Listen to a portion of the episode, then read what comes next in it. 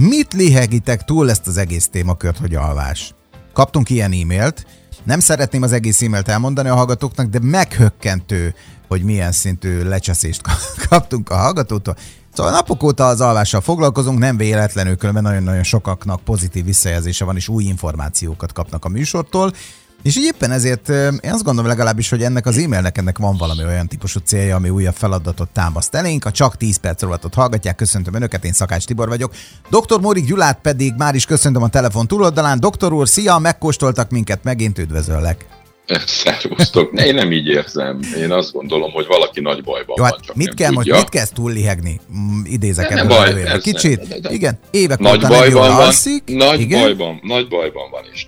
Ja, úgyhogy szerintem és, és most nem kifigurázva a hallgatót, hogy ő évek óta nem jól alszik, ez különben nem probléma, hétvégén bepótolja, azt uh-huh. mondja mindig, és az ő élete hét napos periódusokból áll. Ez azt jelenti, hogy gyakorlatilag a hetedik nap végére kinullázza magát, tehát a normája az megvan. Azt mondta, hogy különben pedig az, az, az élet is ciklusokból tevődik össze.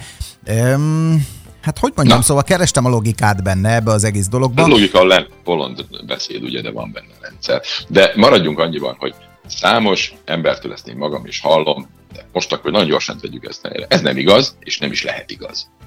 Az alvás nem olyan, mint egy bank, hogy előre beteszegeted a pozitívakat, alszol, aztán majd utána kiszedegetsz belőle, vagy, vagy van ott egy ilyen hitelkereted, és akkor egész hét közben azt arra a hitelkeretre nem alszol, hogy így fogalmazzak, és majd semmi gond, mert a hétvégén visszatöltött. Te is biztosan voltál már úgy, hogy, hogy átmulattál egy éjszakát, vagy egy éjszaka jó részét, és akkor rájöttél, hogy másnap hiába volt akármilyen szabadnap, nem igazán tudtad kialudni magad, tehát egyre hosszabb és hosszabb Volt idő kellett ahhoz, hát napokig bőjtöltem. Na, ennek megvan a tudományos oldala is. Tudományos kísérlet a következőképpen zajlott.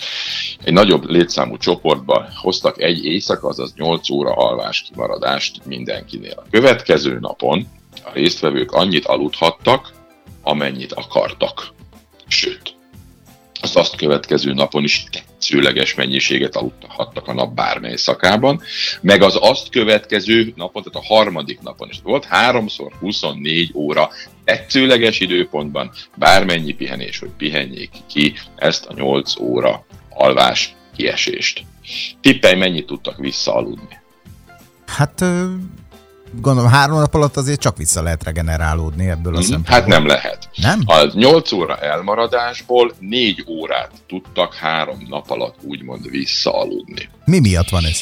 Tehát négy óra hiány ott maradt még három nap után is, de nem működik a hétvégén behozom technika. Azért, mert nem tudsz korlátlan mennyiséget aludni egybe. Tehát nincs olyan, hogy jaj, semmi gond, hát elmaradt 8 óra alvás, akkor szépen a következő nap 8-al többet alszom, mert nem így működik a szervezet.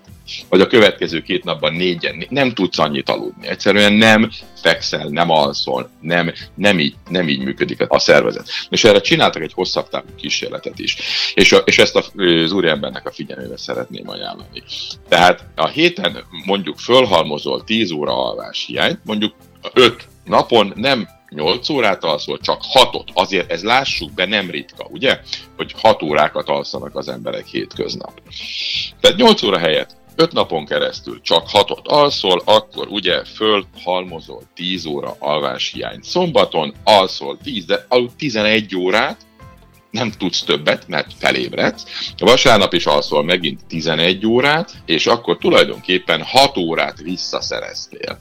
Ez a 11 órát úgy alszott, hogy éjszaka 8-at alszol, vagy 10 és akkor délután meg egyet, mindegy, ennyit tudsz összealudni egy nap, tehát 6 órát akkor visszaszereztél, 4 óra hiányod maradt a hétvége után, amit nem tudtál pótolni ugye?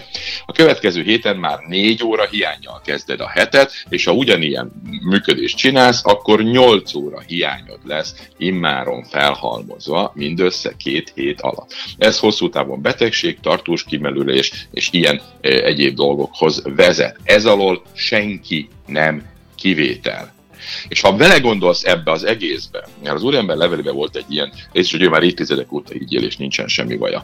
Mekkora hiányt hoz az évek alatt, akkor heti mindössze 4 óra hiány az 52 hét alatt 200 óra alvás hiányt fog jelenteni. Az olyan, mint a 25 napnak az éjszakáját egy évben nem aludnád egyáltalán meg. Tehát nem aludnál 25 nap, vagy 25 napnak az De szabad ezt így számolni különben? Szabad, sőt így kell számolni. Tehát 25 eh, nap szabadságból se kevés, nem hogy alváshiányból. 10-15 év alatt, attól függően, hogy, hogy műveled, egy év teljes alváshiányt tudsz felhalmozni egy-egy ilyen munkakörben. Ez tragédia. Ennek rövid, közép és hosszú távú következményei vannak, és erre mondtam, hogy segítsünk rövid távon.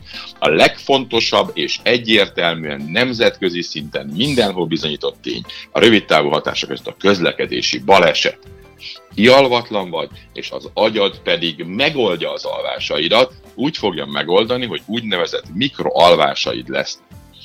Ezeket a mikroalvásokat észre sem lehet venni.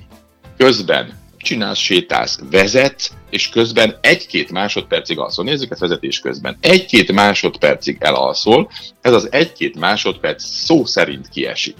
Ha most csak 100-110-zel mész igazából mondjuk egy autóúton, nem is beszélve, ha még gyorsabban egy autópályán, akkor két másodperc kiesés az 60 méter haladást jelent.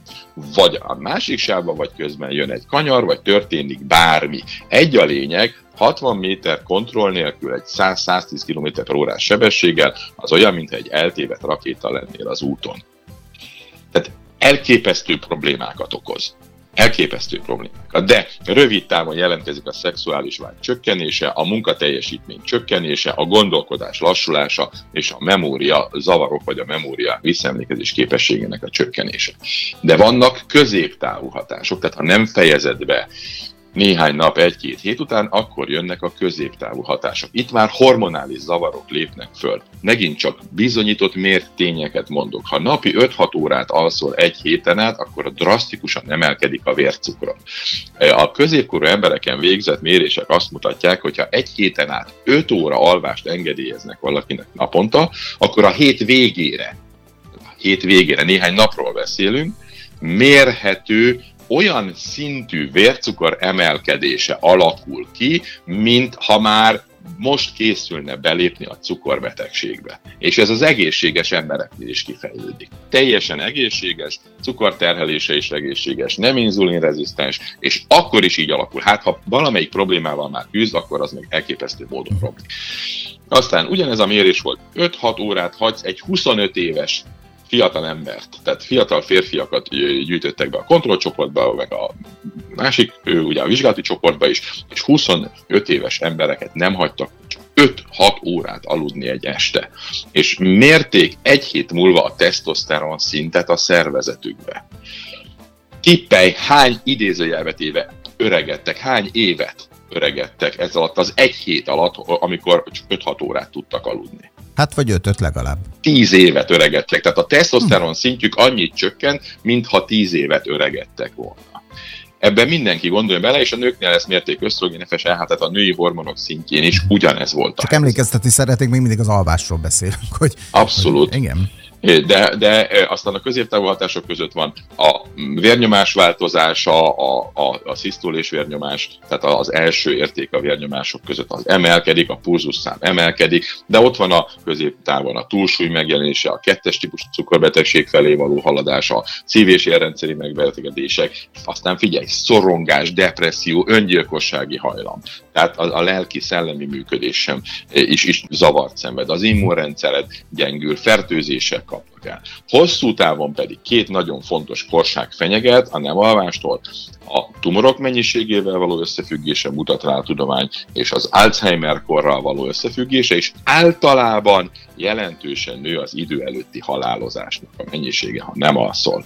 Tehát minél rövidebb az alvás, annál rövidebb az élet.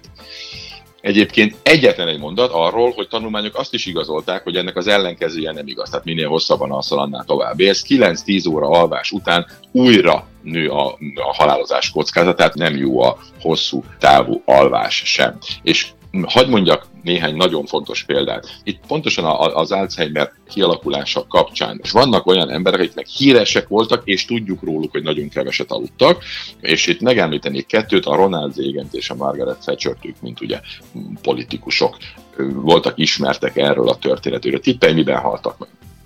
Mind a ketten. Nem Alzheimer korban. Mind a ketten alzheimer Az alvás, megvonás és az Alzheimer közötti kapcsolat egyértelműen ismert és bizonyított, most ennek a, a hátterében nem mennék bele, de igen, hosszú távon az alváshiány jelentősen növeli az Alzheimer kor kialakulásának kockázatát. Tehát higgyel nekem mindenki, nem működik a hétvégén visszaalvás, nem működik az alvás nélküli élet, nincs következmények nélkül, van rövid, van közép és hosszú távú következménye. És ha aki nem alszik, azt kell, hogy ezért tegyen, ha más nem keresse meg ugye az orvosát, egyedül nem megy. Keressék meg az okokat, egészségesen csak jó alvással lehet. Nagyon szépen köszönjük. Holnap megint hívunk. Nagyon érdekes dolgot fogunk elmondani. A végső megoldások napja lesz a holnap. Aha, szuper. És utána zárjuk ezt a témát, ezt most már és megígérjük a hallgatóknak. Így teszünk. Csak 10 perc.hu keresztül viszont visszahallgathatják az adásokat. Tegyék meg, fontos, hasznos. Köszönjük szépen, doktor úr, holnap megint keresünk. Szia! Szervusz!